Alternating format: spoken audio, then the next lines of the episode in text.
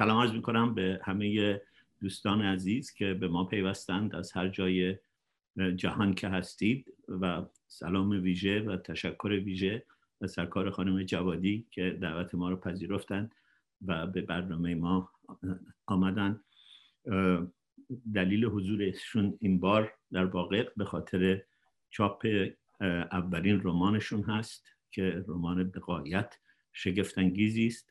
و بقایت موفقی است تا به حال حداقل به 18 زبان ترجمه شده. ترجمه انگلیسیش وجود داره و برای در آمریکا و در واقع جزو فینالیست های مهمترین جایزه ادبی بوده. عنوانش هست Disoriental. شگفتی کتاب. پیچیدگی کتاب در عنوانش مشهوده برای اینکه تجربه عنوانش به قایت سخت پیدا کردن واژه‌ای که تمام حاله های معنایی این رمان رو برسونه سخته ولی خبر خوش شنیدم که ترجمه فارسیش وجود داره و امیدوارم به زودی در اختیار دوستان قرار بگیره. بخشی از شگفتی به گمان من عرصه ادبی و فرهنگی ایران. در این سی سال اخیر و در مهاجرت و در ایران در واقع. این است که میدانداران اصلی عرصه ادبی در رمان در این سالها چه در داخل چه در خارج زنان بودند. موفق ترین رمان هایی که موفق ترین کتاب هایی که در مورد ادب حتی در مورد سیاست در مورد خاطره در این سالها در اروپا و در آمریکا و در ایران نوشته شده. اکثریت قریب به اتفاقشون زنان هستند و یکی از درخشانترین این زنان سرکار خانم جوادی مهمان ما هستند از خانواده بسیار شناخته شده ادبی و سیاسی آمدن. ولی خودشون الان محوری در این خانواده هستند از ازشون استدا کردیم که مقدمتا مطالبی در مورد کتابشون بگن. بعد چند سوال من شاید ازشون بکنم و بعد امیدوارم هر چه زودتر به سوالهای شما برسیم. از پیش معذرت بخوام اگر نتونیم همه سوالهایی که به می‌رسه مطرح بکنیم. خوش آمدید سرکار خانم جوادی. شما. خیلی ممنون از شما. سلام به همگی. من این کتاب رو به فرانسه نوشتم. این کتاب چهار سال پیش من اینو نوشتم. همطور که گفتین شما این اولین کتاب منه. من سناریستم. یعنی تو سینما کار می‌کنم مدرسه سینما خوندم اینجا از بعد از اینکه دیپلممو گرفتم مدرسه سینما خوندم و من تو سینما چیز می نویسم اینه که همین در حالی که کار می‌کردم و برای سریال های تلویزیونی و برای فیلم های سینمایی چیز می نوشتم پیش خودم خیلی وقت بود که می‌گفتم که باید کتاب بنویسم. برای اینکه خیلی فرانسوی ها وقتی باشون برخورد می‌کردم همیشه می‌گفتن از کجا میای؟ از ایران میای؟ چه ایران اتفاقاتی افتاد ایران؟ تو چه اتفاقاتی تو زندگیت کردی؟ و همیشه من گفتم چرا اینو نمی نویسی اینه که از وقتی من مدرسه کنکور مدرسه سینما رو دادم اینجا و رفتم همون تو کنکور به من گفتم تو باید یه روز این داستان رو بنویسی. ولی من همیشه پیش خودم گفتم چه داستانی رو بنویسم؟ چون من خاطرات دوست نداشتم خاطرات بنویسم. بچم یه چیزی رو که انقلاب بوده و زندگی کردن توش و تمام یاد اون خاطرات افتادن و دلم نمی‌خواست و من چون هر روزم fiction می نویسم اینه که پیش خودم همیشه می‌گفتم باید یه چیزی بنویسم که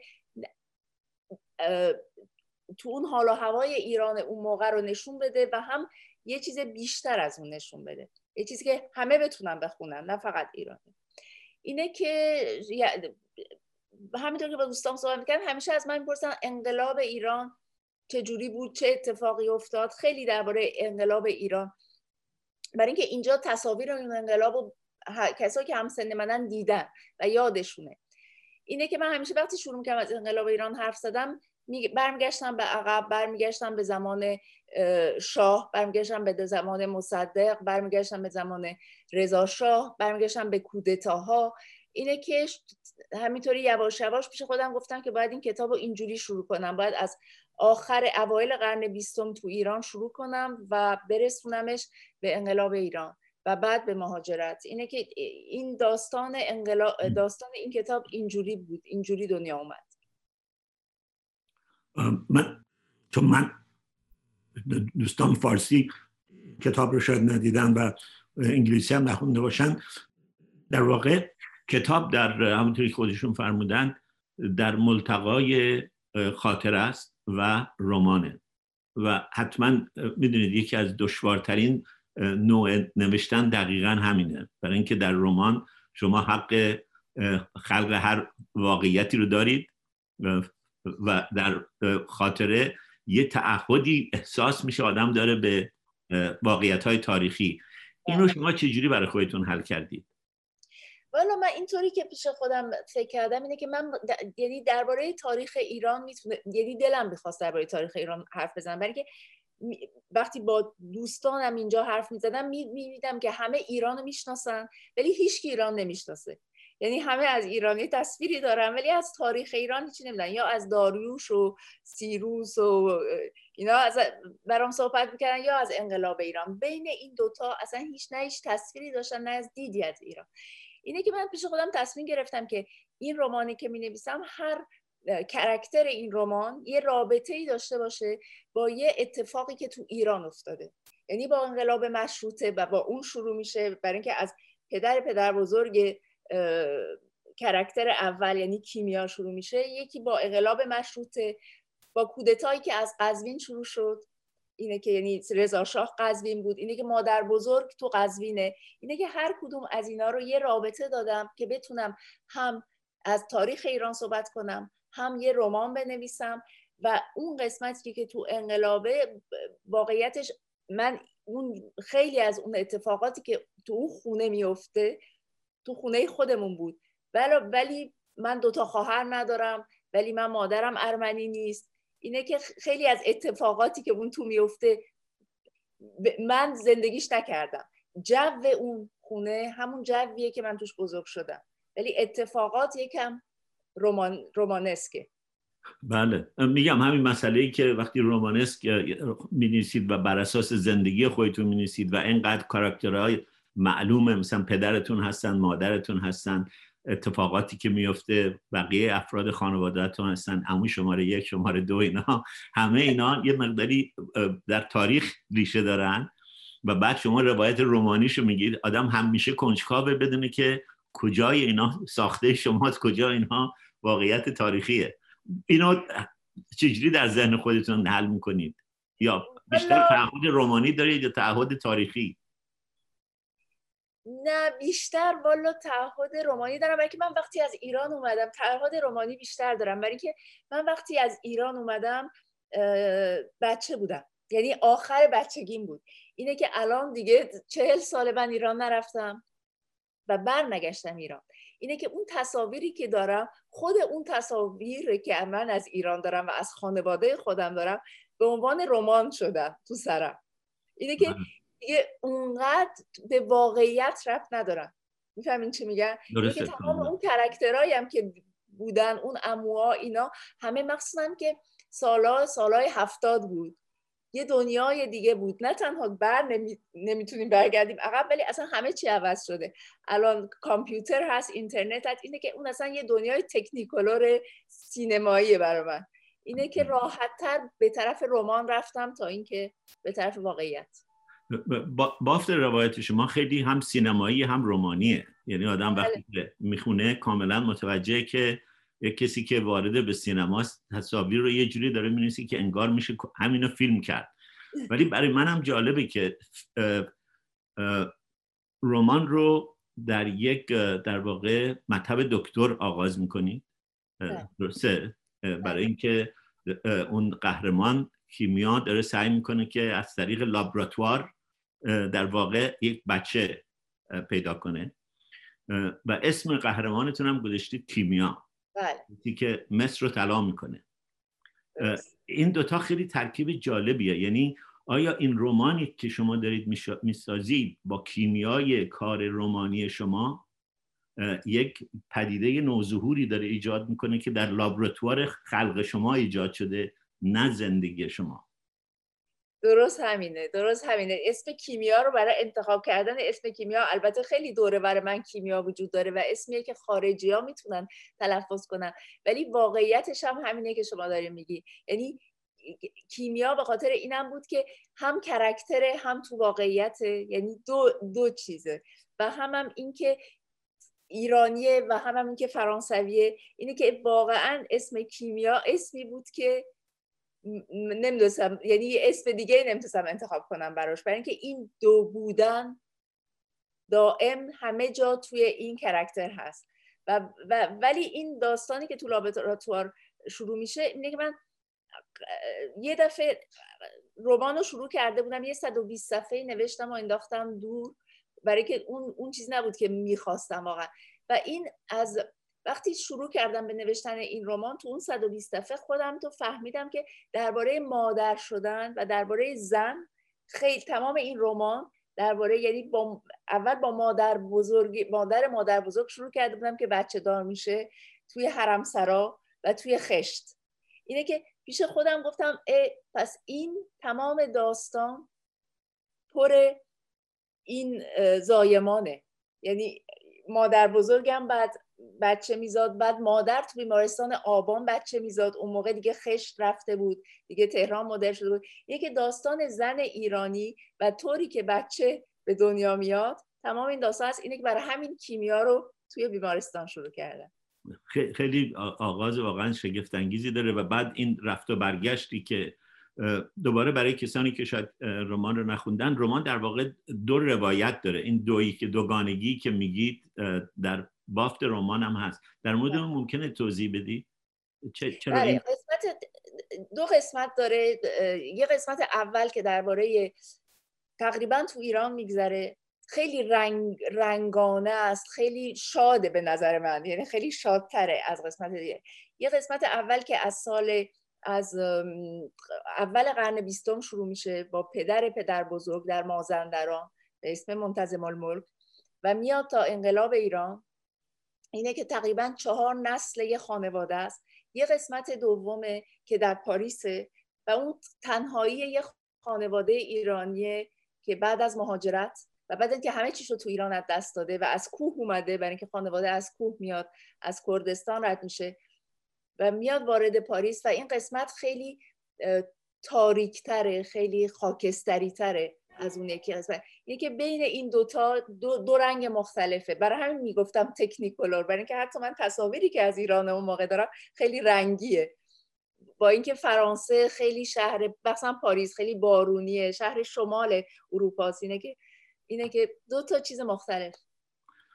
من مطلبی از کندرای وقتی میخوندم که می‌گفت یکی از اولین تجربیات من با اینکه جامعه آزاد با جامعه استبدادی چه فرقی داره وقتی بود که از پراگ اومدم فکر کنم پاریس شاید یه بله, بله. خارج و میگه رنگ های تنوع رنگ ها در قیاس با اون خاکستری که در ایران بوده حالا شما این رو برگردوندید در بله. ایران دوران قبل از انقلاب رنگ است و دوران بعد از انقلاب نکبت و خاکستری است دیگه خیلی چیز. جالبیه بله ولی وقتی عکسایی هم که می‌بینیم مال اون زمان و مال این زمان خیلی جالبه. برای که این زمان عکس رنگیه ولی تا خاکستریه. برای اینکه زنان مثلا روسری سرشونه مردا یه چیز زمان اون زمان عکس سیاسفیده ولی خیلی شادتره. بله. آدم نمی‌دونه کدوم زمان کدوم زمانه. وقتی دو تا عکس می‌ذاره بغل به پای اون زمان مدرن این زمان مدرن و جالبه که یعنی دوران مهاجرت رو در جایی در رمانتون به عنوان حالتی که انسان از اونجا رونده و از اینجا مونده است. سعدی میگه که نجا پای رفتن نجای ماندن. اون در مورد شیراز اون زمان میگه شما اونو برگردوندید در مورد پاریس این زمان میگید. تجربه مهاجرت رو چجوری می‌بینید و بعد یه بله. سوال دیگه هم دارم در همین بله بله. تجربه مهاجرت یه می‌دونید مهاجرت یه آزادی هست ولی تو اون آزادی زندانه. یعنی یک آزادی یه دری باز میشه ولی جلوی اون در یه دیواره. برای اینکه پشت یعنی نمی‌دونین دیگه نمی‌تونیم برگردیم مهاجرت به عنوان اینکه آدم دیگه نتونه برگرده. اون چیزی که بر اتفاقی که برای ما افتاده برای که ما دیگه نتونستیم برگردیم. وقتی یه در پشت بسته میشه اینکه صدای اون در همیشه تو سر آدم هست. اینه که اون آزادی که آدم پیدا می‌کنه هیچ وقت صد درصد نیست. و اون یه چیز عجیب غریبه. خیلی کتاب دربارش نوشته شده و خیلی شعر دربارش نوشته شده برای اینکه مثل برای که هر کسی اون اکسپریانس خودشو می‌کنه. دو نفر آدم یه همچین چیزی نمیدن همونطور که تو کتاب وقتی خانواده میاد اینجا مادر یه طوری زندگی می‌کنه پدر یعنی خیلی جدایی میاره به نظر من. به جایی که به جایی که یه خانواده رو به هم وصل کنه به جایی که متحد کنه از هم میشکافه. برای اینکه هر کسی یه طوری اونو زندگی می‌کنه. شما یا من یا یه کسی دیگه یا یه ایرانی دیگه حتی. خیلی سخته که با ایرانی ها دربارش حرف زد. بله خب برای جامعه ایرانی عنوان در واقع یه تجربه تاریخی مثلا در قیاس با یهودیا یهودیا بخش اعظم زندگیشون رو در مهاجرت گذروندن یعنی بله. پدیده اگزایل به قول استاینر بله، بله. میگه اصلا بخشی از تجربه یهودی بودنه برای ما نبوده و الان یه پدیده شگفت انگیزی که ده چهار پنج میلیون اینجا زندگی می‌کنن و واژه‌ای که قبلا برای مهاجر, مهاجر داشتیم غربت بود دیگه. غربت تمام اون نکبت غربت رو که شما دارید بهش اشاره می‌کنید میرسونه. بله بله. همون غربت که همیشه می‌گفتن. بله اون غربت چیز خیلی وحشتناکیه. برای ایرانی ها مخصوصا. برای اینم که ما خارجی ها نبودن. مثلا مراکشی ها الجزایری ها یه رابطه دیگه ای دارن. اینجا خیلی هستن مراکشی ها الجزایر ولی فرانسوی ها اونجا بودن. مستمره فرانسه بودن. یه رابطه دیگه دارن با خارجی ها که اون رابطه رو ما نداشتیم. بله. یعنی فکر کنم توی یه نقدی میخوندم یا شاید در کتاب شما الان یادم نیست که مقایسه کرده بود پدیده و تجربه به اصطلاح انگلیسی اگزایل رو با تجربه امیگره بودن. که امیگره پدیده متفاوتیه دی به انتخاب میان اینجا و میان که بمونن. اگزال به اجبار میاد و معلوم نیست که می‌خواد بمونه. احساس من اینه که رمان شما در واقع در مورد اگزایل نه امیگره بودن. درسته؟ درسته. برای اینکه اگزال یه معنی هم داره تو یونانی های قدیم اریستوت آریستوت تو ایرانی های تو یونانی های قدیم اینه که یه کسی که وقتی یه کار بدی می‌کرد دزدی می‌کرد اینا از شهر مینداختنش بیرون. اگزال یعنی این یعنی اینکه یه کسی رو از اون جایی که هست از اون جایی که دنیا آمده از اون جایی که بزرگ شده یه سری آدم تصمیم می‌گیرن که اون باید از اونجا بره و دیگه برنگرده. و این خیلی چیز قدیمیه. برای اینکه حتی خیلی ماهیا حیوونا پرنده ها همیشه برمیگردن اونجایی که دنیا آمدن ولی این که آدم به یکی بگه و یه کسی رو مجبور کنه و یه کسی رو متهم کنه به اینکه دیگه برنگردی اون یه چیز وحشتناکیه. یک صحنه خیلی جالبی در کتابتون هست از وصف پدرتونه که دارید از مترو میایید یادم نیست بالا میرید یا پایین؟ بالا. بالا میرید. و میگه که من اینا استفاده نمی کنم. بله. اونو ممکنه تو اون صحنه خیلی صحنه شگفت انگیزیه به نظر من. از برخورد متفاوت پدرتون با این پدیده و شما. بله برای اینکه پدر اول کتاب با این شروع میشه اتفاقا با این تصویر شروع میشه که پدر وقتی می‌بینه که باید از مترو بیاد بیرون میگه من از استفاده نمی کنم و پدر من همیشه اینو می‌گفت درباره درباره چیزایی که تو فرانسه مکانیک بود و می‌گفت مثل همین که از پله بیاد بالا میگم من از این استفاده نمی‌کنم چون این مال ما نیست. ما هیچ کاری نکردیم برای اینکه این مال ما باشه. ما اینجا مالیات ندادیم ما اینجا زندگی نکردیم ما اینجا کار نکردیم ما به این جامعه چیزی ندادیم که ما ازش استفاده کنیم. ما حق استفاده نداریم از اون چیزایی که اینا دارن. اینه که این یه چیز همیشه یه چیز خیلی من بچه بودم اینو به من گفته بود و تو سرم مونده بود که هم نشون میده که چقدر به اینا رسپکت داره به این جامعه که توش اومده و هم نشون میده که چقدر غریبه به این جامعه. اینه که اون دوتا حالتی که توش بود یعنی همیشه خارجی خواهد بود برای اینکه همیشه بغل این جامعه خواهد زندگی کرد تو این حرف بود. اتفاقا به نظر من خیلی یک وچه جالب یکی از وجه های جالب رمان شما اینه که با اینکه در حداقل به گمان من در یک مفهوم واقعی یک رمان فمینیستیه. رمان یک زن آزاده است که جهان رو داره از منظر خودش نگاه می‌کنه و تبیین می‌کنه. یعنی اون قهرمان هگل که میگه انسان متجدد وای میسه وسط جهان و جهان رو از منظر خودش تفسیر و تبیین می‌کنه رمان شما دقیقا همینه. وسط میدان وایستادید و همه جهان رو انسان و پدرتون و خواهراتون و یا خواهر ساختگیتون و تبیین رو در واقع توضیح می‌دید. ولی تو این ماجرا شخص با اینکه رمان فمینیستی چیزیه خیلی اصطلاح ابراز نظر فمینیستی می‌کنه تصویر خیلی جالبی از پدرتون داریم یعنی اصلا چیزی نکردید که تصویرشو یه جوری تصویری آدم مرد سالار زن ستیز آنچنان که مثلا در جمهوری اسلامی آدم می‌بینه یا در خیلی از مردای ایرانی می‌بینه. حتی مردای سیاسی دموکرات. در ظاهر دموکرات در باطن زن ستیز میشن بعضیاشون متاسفانه. خیلی از این بابت جالب میشه در این مورد کمی صحبت کنید؟ درگیری های داخلتون در تصویر پدرتون چجوری بود؟ والا پدر من البته داریوش تو کتاب یکم از پدر من بزرگ یعنی کارهایی که می‌کنه یکم چی بگم exaggerate به انگلیسی اینجوری میگین چون ولی پدر من یه همچین آدمی بود. یعنی یه آدمی بود که تنها چیزی که براش مهم بود و من یعنی نمی‌تونستم طور دیگه ای به این کرکتر فکر کنم که به, به پدرم فکر می‌کنم. پدرم فوت شد دو سال پیش بر همین.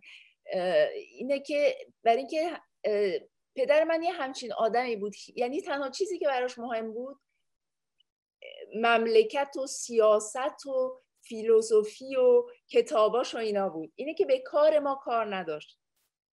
نه به کار مادرم نه به کار ما. یعنی براش مهم نبود. اگر مثلا تولد ما بود اگر مثلا دیپلم گرفته بود اینا براش مهم نبود. اون چیزی که براش مهم بود این که ما درباره مثلا انتخابات فرانسه چی فکر می‌کنیم؟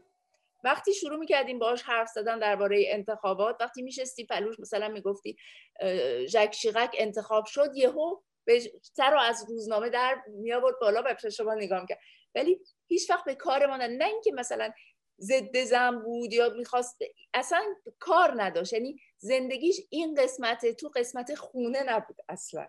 چیزی که به خونه رفت داشت به خانواده رفت داشت و اینا براش اصلا مهم نبود. چیزی که براش مهم بود سیاست و اینا بود.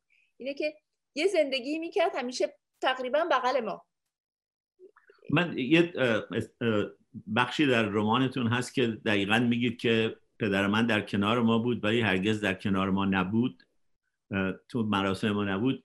من اونو که میخوندم مطمئن نبودم این متح شبیه به زم یا زم شبیه به متح یعنی آیا دارید شکایت می‌کنید که این همش سرش تو کار خودش بود و به هر حال بخشی از کار پدر رسیدگی به زندگی عاطفی دخترانش هم هست دیگه. اگر فقط تو زندگی خودش باشه خب یه من اونو خیلی برام جالب بود که راستشو بخواین انقدر یک آدم یعنی انقدر خودش بود و انقدر تو خانواده همه می‌دونستن که شبیه بقیه نیست که اصلا این این سوال رو من هیچ از خودم نکردم.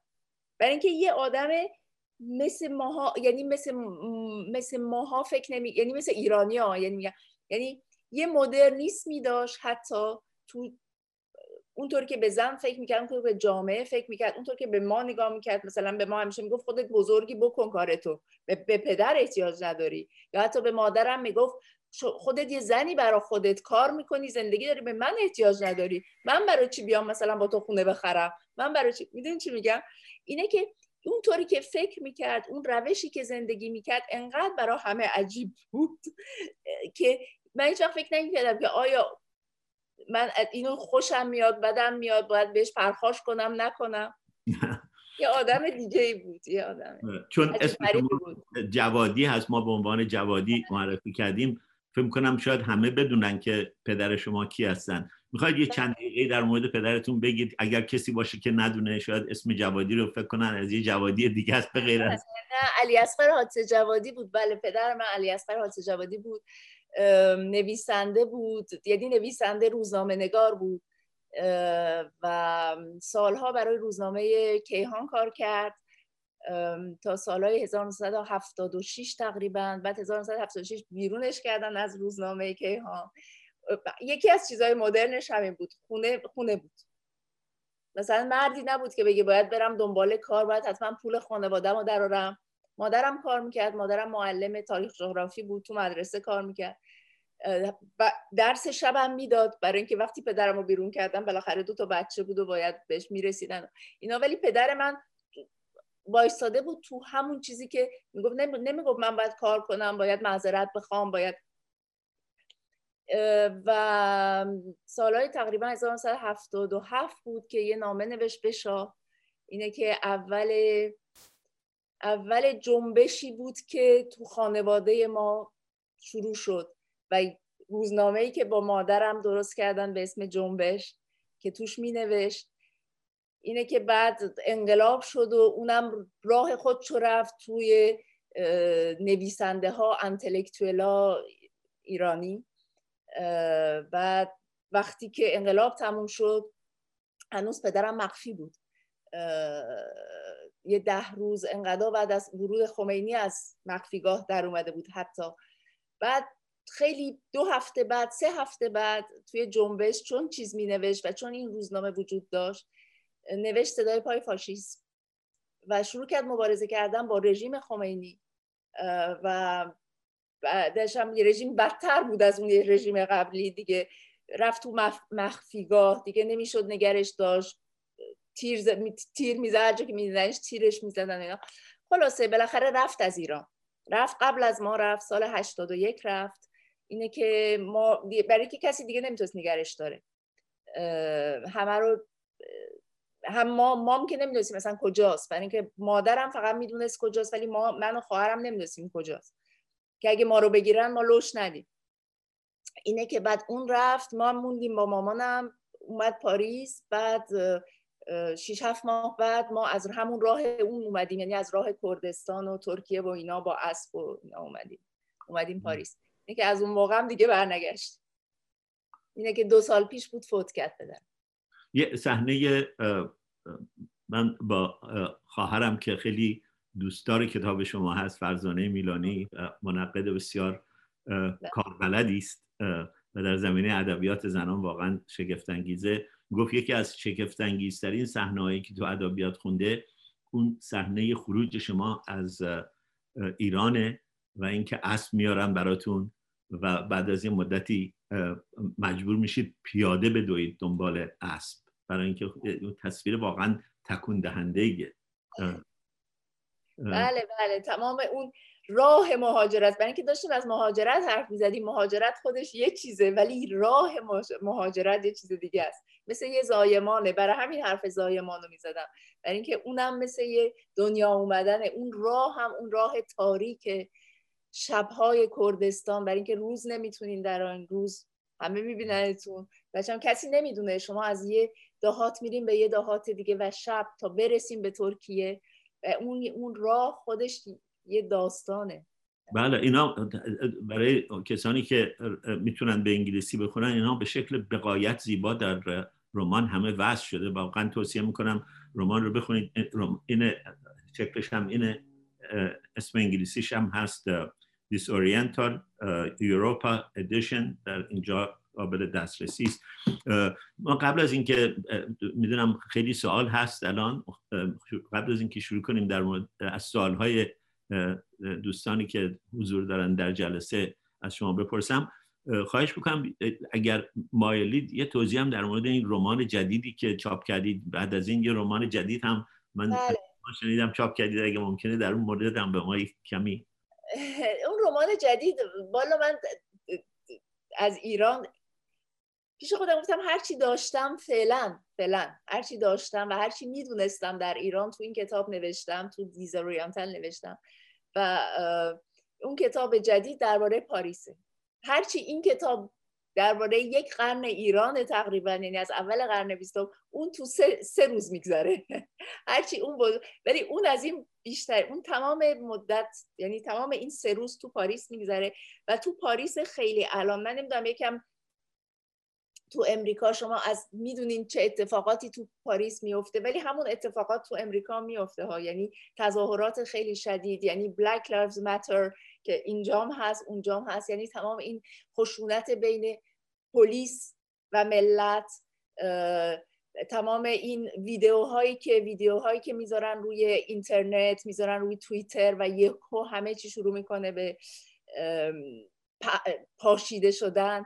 اینه که این رمان درباره اینه. درباره تقریبا 140 تا کرکتر داره ولی رمان بزرگه. یعنی ولی درباره پاریسه. یعنی پاریسی که یکو شروع می‌کنه به منفجر شدن. جنگ و صلح هم تعداد کاراکتر داره. جنگ و صلح هم تعداد کار در مورد پاریس این روزها صحبت می‌کنیم. من به عنوان معلم باید از این آقای ساموئلی که به دست این اسلامگرایی جانی افراطی کشته شد یاد کنم و بگم شرم بر اونهایی که از این کشتار دفاع می‌کنن و زنده باد به دولت فرانسه که یاد این مرد رو که واقعا در نهایت احترام به اندیشه های مختلف در سر کلاسش جرأت کرد مباحث, مباحث انتقادی رو مطرح بکنه. سرش رو بریدن منو خیلی یاد بلایی که بر سر کسروی انداختن. مطمئنم اگر پدرتون زنده بود مقاله در مورد کسروی و مقایسه قتل کسروی با این قتل می نوشته بله بله. بله نه یک اتفاق وحشتناکیه و ما رو همه ماها رو یاد یک چیزایی میندازه کسروی و همینطور ما رو برمیگردونه به یک اتفاقات وحشتناکی که دیدیم و ادامه داره. اون بر دنیا خاور میانه ادامه داره. خیلی وحشتناک پس من اگه اجازه بدید برم سالهایی که دوستان مطرح کردن سالها خیلی زیاده. من دوباره چون بعضی از دوستان به انگلیسی نوشتن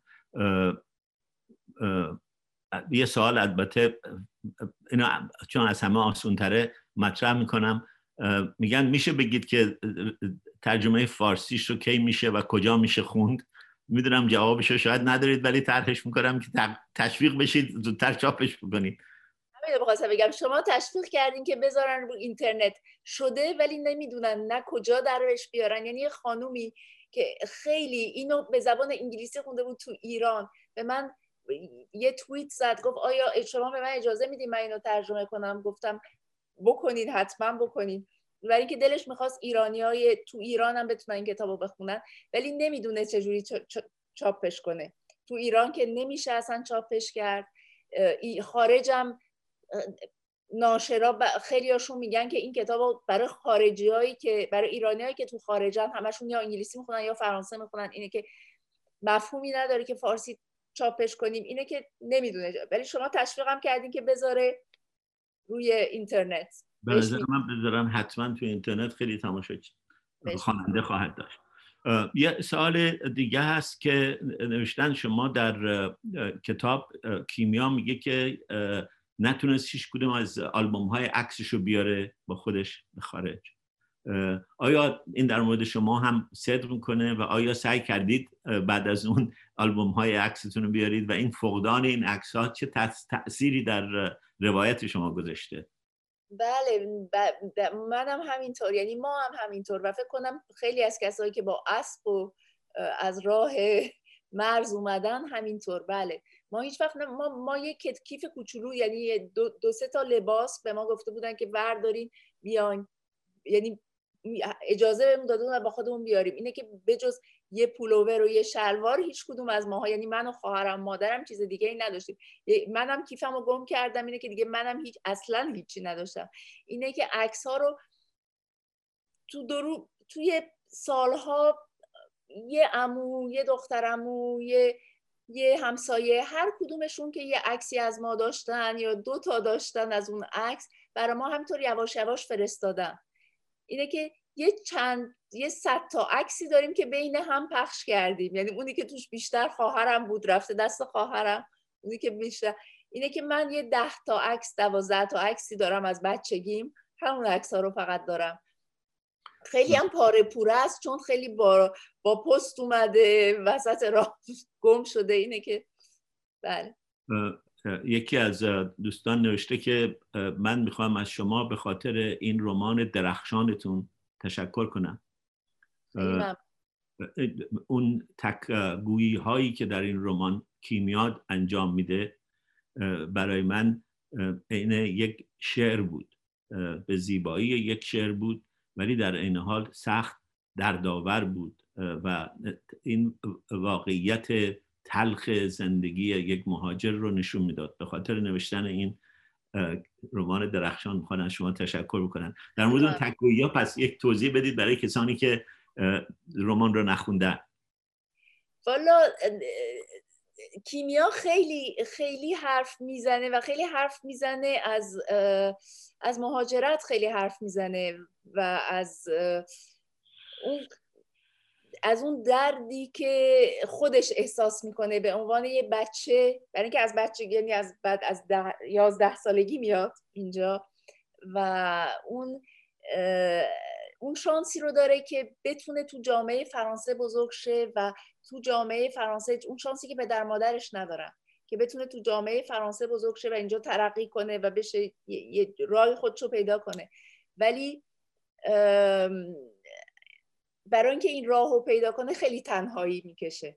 اینه که تمام اون تنهایی که می‌کشه حتما به این درباره این حرف می‌زنن. اون تنهایی قسمت دوم کتاب که از خانواده جدا میشه و میره و تا راه خودشو پیدا کنه. ولی که تو خانواده موندن نمیشه. نمیشه توی این این سختی و نمیشه تو داستان پدر مادر موند برای اینکه داستان اونا مهمتر از داستان بچه است. برای اینکه واقعا اون با اونایی که چیزی از دست دادن واقعا پدر مادرن و موندن تو با پدر مادر موندن توی اون نوستالژی ایرانه تو اون نوستالژی زندگی که از دست داده شده و این نمی‌تونه اگه تو بمونه حبسه خیلی حبسه.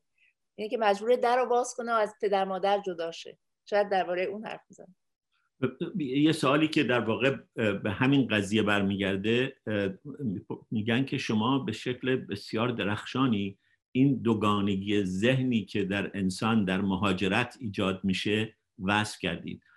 آیا ممکنه در مورد این دوگانگی و چگونگی حل دردآوری بخشی از خاطره و تسکین بخشی بخشی دیگه صحبت بکنید؟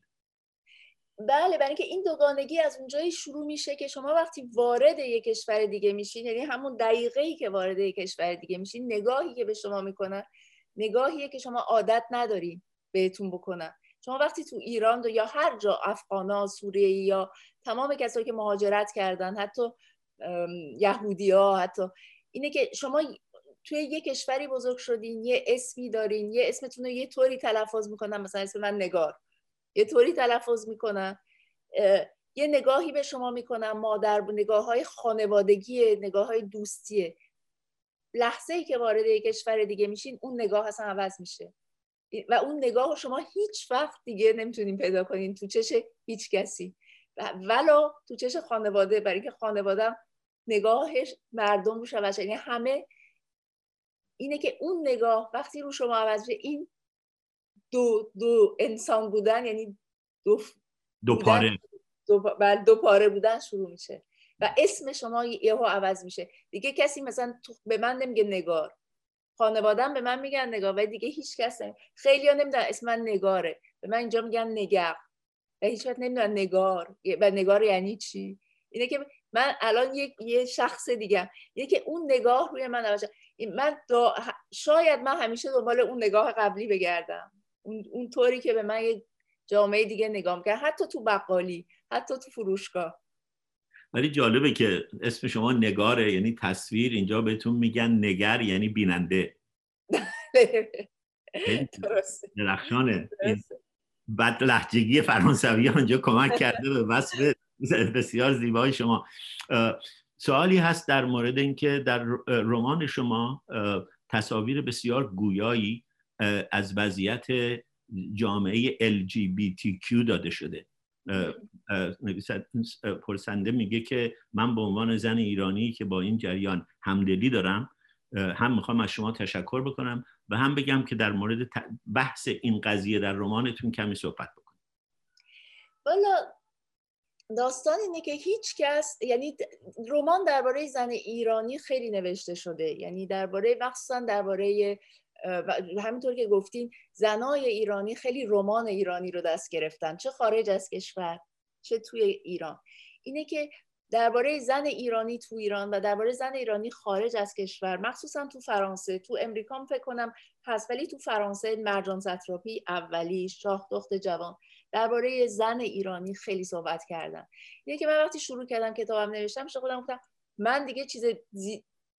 هر چی که بگم مثل اون چیزایی که بقیه گفتم و اون چیزی که من واقعا می‌خواستم مطرح کنم اینه که درباره یعنی درباره این جامعه ایران و درباره این LGBT ما فرانسه میگیم LGBT برای اینکه درباره اینا هیچ کس حرف نمی‌زنه درباره کمیونیتی LGBT هیچ کس تو هیچ کتابی حرف نمی‌زنه.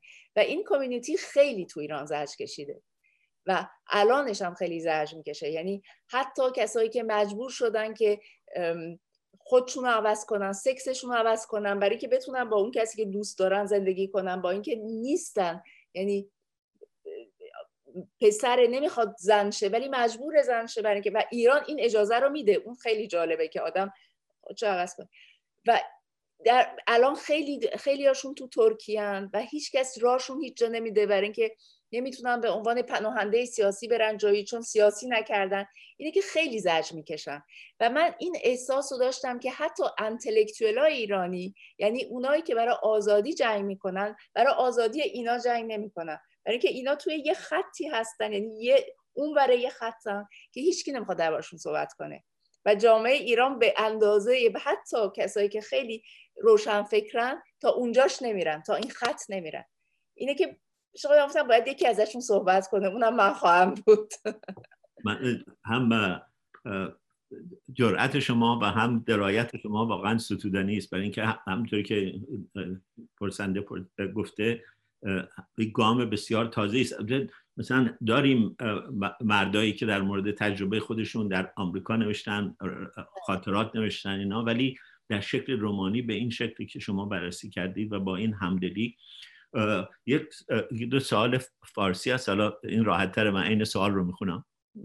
وقت شما بخیر ادبیات دایاسپورای ایران دو تصویر متفاوت از مهاجران نسل اول ارائه می‌کنه والدینی که در مقابل فرهنگ کشور مقصد از خود مقاومت نشان می‌دهند و هنوز در فکر فرهنگ ایران هستند. از آن طرف والدینی که شیفته فرهنگ غرب می‌شوند و با حرس و ولع محصولات فرهنگی آن را استفاده می کنند مثل آثار خانم فیروزه دوما. به نظر خانم جوادی چه چیز باعث این تفاوت در عکس های متفاوت این دو نسل میشه این نسل میشه؟ بالا من کتاب این خانومی که میگین نخوندم برای که فکر کنم تو امریکا نوشته شده و من این کتاب رو نخوندم. من فکر می‌کنم باز این جریان این حرفی که می‌زنی این ربط داره به مهاجرت. برای اینکه یه سریا دلشون می‌خواد و این احتیاج رو دارن که خیلی خودشون رو به غرب نزدیک کنن. مخصوصا تو نمی‌دونم تو امریکا چطوره ولی تو فرانسه ما کمیونیتی نداریم. شما یا فرانسوی هستین یا شبیه فرانسوی میشین یا یعنی نمی‌تونین یه جای رو مثلا کمیونیتی ایرانی وجود نداره کمیونیتی های دیگه وجود نداره که مثلا آدم توی محله زندگی کنه بره توی بوتیک های اون محله اونجوری غذا بخوره رستوران های ایرانی داشته باشه. فرانسه اونجوری نیست. نمی‌دونم امریکا فکر کنم فرق داره با فرانسه. ولی آدم وقتی دائم بهش میگن مخصوصا توی اروپا بهش میگن تو مال ما نیستی تو مال اینجا نیستی تو خارجی هستی تو از ایران میای ایران تو مسلمونی مسلمونام که خیلی با این همه کشت و کشت زیاد احترامی ندارن. اینه که بعضیا دلشون می‌خواد خیلی به غرب خودشون رو بچسبونن که از این تصویر بیان بیرون. چون نمی‌تونن باش زندگی کنن و چون نیستن. می‌دونی من هر دفعه که بهم میگم مثلا ایرانیا مسلمونن تو هم مسلمونی پس تو چی فکر می‌کنی درباره این سرکشی های همین پروفسوری که درباره صحبت کردی. من وا میمونم برای که من چی فکر می‌کنم؟ من خودم به عنوان مسلمون نمی‌بینم می‌دونی چی میگم؟ اینه که ما باید دائم جواب بدیم و دائم روی سوال هستیم. روی سوال یه چیزی که ازش اولین کسایی که زرش کشیدن خود ما بودیم. اینه که این خیلی سخته خیلی مشکله. شاید بعضی ها ترجیح میدن که برن به طرف خارجی ها و دیگه عقب نگاه نکنن چون راحت تره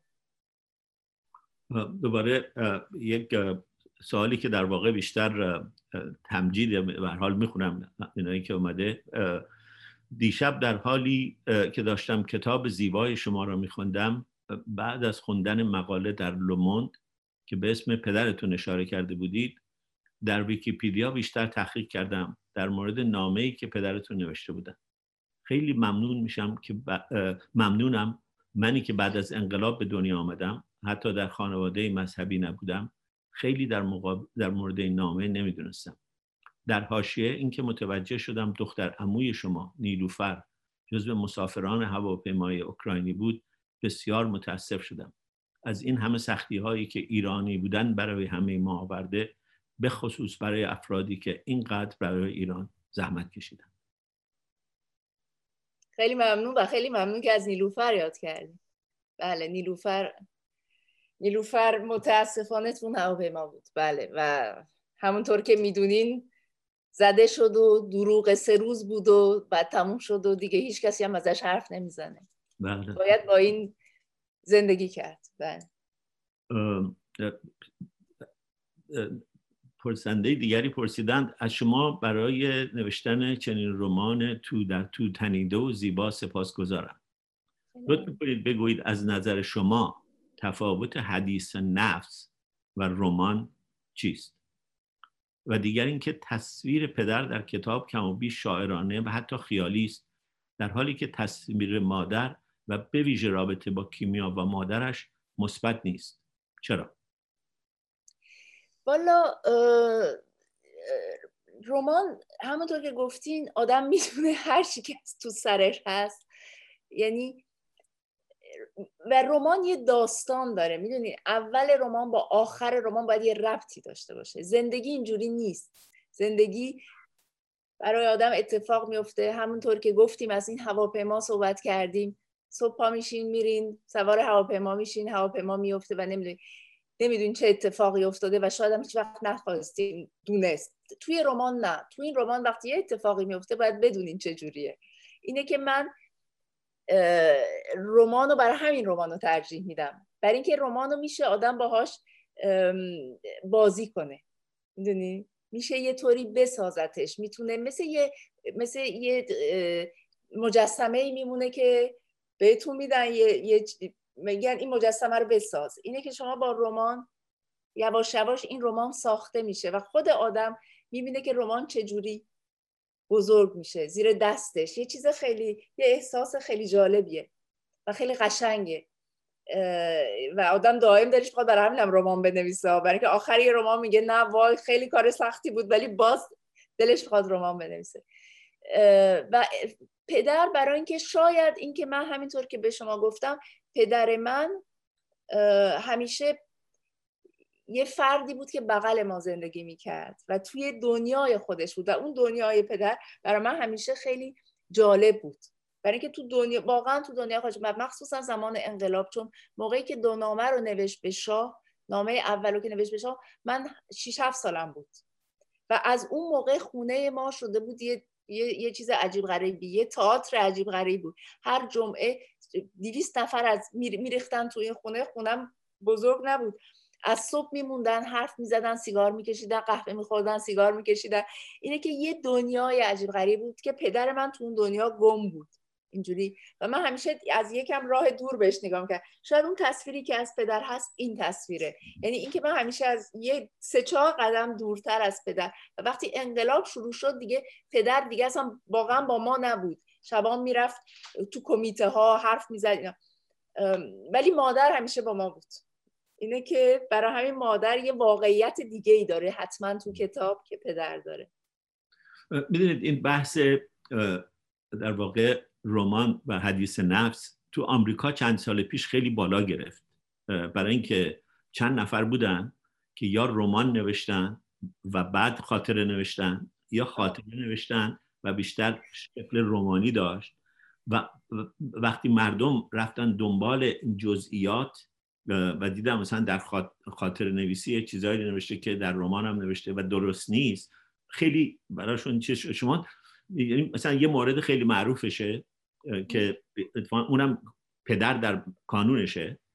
یه خانومی یه رمان می در مورد رابطه با پدرش. رمان خیلی ناموفق میشه. تقریبا عین همونو به صورت خاطرات نوشت. اسم پدرم آورد و ترکوند. برای اینکه داشت در مورد رابطه ای که با پدرش داشته و پدرش آدم متجاوزی بوده و پدر رفته بود کشیش شده بود پدر زندگی پدره هم در آورد.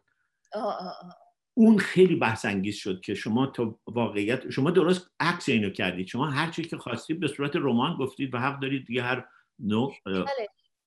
نه نه من واقعیم واقعیت اینو میگم؟ برای اینکه من چون هیچ وقت و هیچی تو زندگیم یعنی رابطه با مادر پدر یا با خانواده و من خانوادم خیلی هاشون امریکان خیلی هاشون یعنی من اینجا یه دخترمو فقط دارم از این خانواده بزرگ ایرانی ولی اینه که اون رابطه ای که من با ایران دارم و برای خودم درست کردم اونم هست می‌دونین برای من خاطره بخوام بنویسم خاطره های من خیلی دوره. اینه که وقتی هم دنبالش باید دو میشه رمان به نظر من چون چون خیلی دوره. اینه که نمی‌شد واقعا به اون صورت نوشت. برای که اون صورت رمان بود. اینه که بهتر بود که نه تنها رمان بشه اون چیزی که من می‌خواستم بگم بلکه یه رمانی بشه که همه بتونن بخونن یعنی من تو سرم این بود که هر کسی هر فرانسوی اسپانیولی ایتالیایی اینا و خیلی از این خوشحالم که همه جا مثلا تو زبونهای مختلف مردم میخوننش. برای اینکه یه universal international یعنی یه داستانیه که فقط داستان ایران و داستان این خانواده ایرانی نیست. داستان خیلی خانواده ها هست آمریکای جنوبی یهودیا اینا. برای همینم من رمان رو ترجیح میدم. برای اینکه یه چیز بزرگتریه. یک پرسنده دیگه سوال جالبی کردن. میان سلام خانم جوادی عزیز. در مقالات انتقادی مربوط به ادبیات مهاجرت زنانه ایران به ویژه در آمریکا شاید کمتر در فرانسه روایت های اتوبیوگرافیک زنان در انقلاب اسلامی متهم به همکاری با امپریالیزم می شود آیا گذر شما و دیگر نویسندگان نسل کودکان مهاجرت از اتوبیوگرافی رمان راهی برای بی اثر کردن این نوع انتقادات است. این در واقع برمیگرده به همین سوال قبلی که رمان نوشتید که به این فضای سوال جالبیه به نظر من. والا من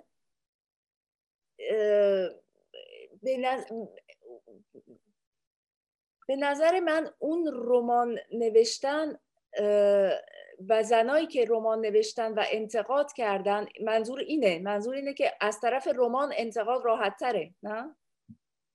خوب. نه رمان رو دیگه میگیم میگن رمان دیگه بهشون که بگن یعنی یه فاصله ای داره. به نظر من وقتی آدم رمان می نویسه بیشتر چیز میگه راستش رو بخوایم. برای اینکه وقتی خاطرات می نویسه یعنی همون کوندرا برگردیم به کوندرا. شما از کوندرا حفظه کوندرا همیشه می‌گفت یه جنگ بین رمان نویس هست و یه رژیم. برای اینکه دوتاییشون اون رژیم می‌خواد دروغ بگه درباره گذشته رمان نویس می‌خواد راست بنویسه درباره گذشته. اینه که اونجا من فکر کنم که اگر مثلا آدم و, و ماها و تو فرهنگ ماها تو فرهنگ ایرانیا راست نوشتن و خاطره نوشتن خیلی سخته. برای که ما یه فرهنگی داریم که اون اجازه رو نمیده که آدم خیلی انتقاد کنه از خانواده از بزرگترا. من وقتی مثلا خود من فارسی حرف می‌زنم با همیشه پیش خودم میگم این بزرگتره باید باش اینجوری صحبت کرد باش باید اینجوری رفتار کرد. اون رابطه بزرگتر کوچیکتر مثلا توی فرانسه وجود نداره. و وقتی آدم خاطرت یعنی من فکر می‌کنم که اگه آدم وقتی خاطره رو می‌نویسه برمیگرده به اون فرهنگ ایرانی. یعنی اگر من قرار بود خاطره اینو دزورنتر به عنوان خاطره حتی حتی به زبون فرانسه برمیگشتم به اون فرهنگ ایرانی و پیش خودم گفتم آیا من به خودم می‌تونم اجازه بدم مثلا درباره مادرم اینو بگم درباره خواهرم اینو بگم؟ انتقاد بیشتر به طرف رژیم نبود و به طرف خانواده بود و اون چیزی که خانواده اجازه میده به انسان به ایرانی تو حرف بزن رمان منو آزاد کرد درباره این. و فکر کنم خیلی راحت تر میشه. مخصوصا ما که فرهنگمون خیلی بسته است نسبت به رابطه ها و نسبت به اون چیزی که باید گفت نباید گفت بده خوبه وای همسایه چی میگه؟ اینه که آبرو ریزی آبرو ریزی نکن این از تو این در اومدن برای من خیلی مشکل تر بود تا اینکه رمان بنویسم. ما چون داریم به پایان برنامه نزدیک میشیم سوالات زیاد هست. یکی دو تا نکته است که دوستان گفتن من به اونها به اجمال اشاره می‌کنم و بعد آخرین سال رو در مورد عنوان کتابتون هست. یه سوالی در مورد عنوان کتابتون شده. یکی نوشته که شما با توجه به اینکه ایران رو در ایام کودکی ترک کردید تسلط بسیار زیبایی بر زبان فارسی داشتید. خیلی چطور شد که این تسلط رو حفظ کردید. من می‌تونم جواب بدم خیلی کتاب خوندن. کتاب خوندن. ولی جواب نمیده شوخی می‌کردم البته. می‌دونم فرصت جواب دادن نیست. یکی دیگه نکته بسیار جالبی نوشتن که با درود و سپاس از بانو جوادی و این برنامه عالی که تهیه کردن. کتاب ایشون رو نخوندم ولی نام کتاب به طور جالبی یادآور کتاب مادر کتاب های مادر خانم جوادی است که به فارسی نگاشتن کتاب از کجا تا ناکجا و خاطرات در تبعید. میگن که اینها خیلی یادآور عنوان کتاب هستن. سوالی که در مورد عنوان هست این پرسنده پرسیدی که عنوان کتاب دیس اورینتال به نوعی یادآور کتاب معروف ادوارد سعید اورینتالیزم بله. آیا شما گوش چشمی به اون کتاب داشتید در انتخاب عنوان کتابتون یا نه؟ و من دوباره چون دیگه وقت تشکر نخواهم داشت می‌خوام از اینکه در این برنامه شرکت کردید و این به این پاسخهای درخشانتون برنامه ما رو رونق دادید. خیلی خیلی تشکر کنم. مجدد. من خیلی, من خیلی تشکر می‌کنم شما من دعوت کردیم واقعا میگم.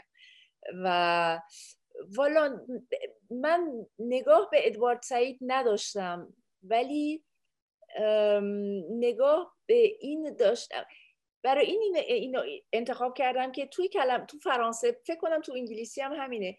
دو معنی واقعی داره یعنی معنی های زیاد داره ولی دو معنی واقعی داره و اون از فرانسوی ها میگن اوریانتال و اوریان یعنی اون معنی که من توش می‌بینم.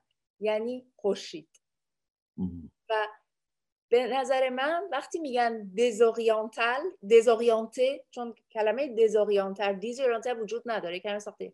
ولی کلمه دزوریانته یعنی دگرگون بودن. یعنی از برای من یعنی اونطور که من این می‌بینم اینه که پشت به خورشید کردنه برای من. یعنی خورشید رو گم کردن. و معنی اون دزوریانتال برای من این با خورشید رفت داره. یعنی اون خورشید شرق که وقتی آدم میاد غرب و همون باز باز با اون دو رنگ حرف درش می‌کنی آدم خورشید رو گم می‌کنه. سایش رو گم می‌کنه. اولین چیزی رو که گم می‌کنه سایشه. چون اینجا دیگه شما کالیفرنیا آفتاب داریم ما دیگه آفتاب نداریم. خیلی بارونیه و اینا. اینه که اون خورشید و اون وقتی همون بوی خورشید ایران و شرق رو گم می‌کنه من به اون فکر ما در اینجا آفتاب داریم شما در پاریس Disoriental دارید. اون خودش و امیدوارم هم شما و هم ملت ایران هرچه زودتر خورشید از کف رفته‌شون رو باز پیدا کنن. خیلی بله متشکرم. Thank you everybody for joining us. Uh, uh, our time is up. I, I apologize to uh, those who submitted questions and we couldn't get to them. Uh, very grateful. خیلی ممنون از همگی. خیلی ممنون از شما. Thank you.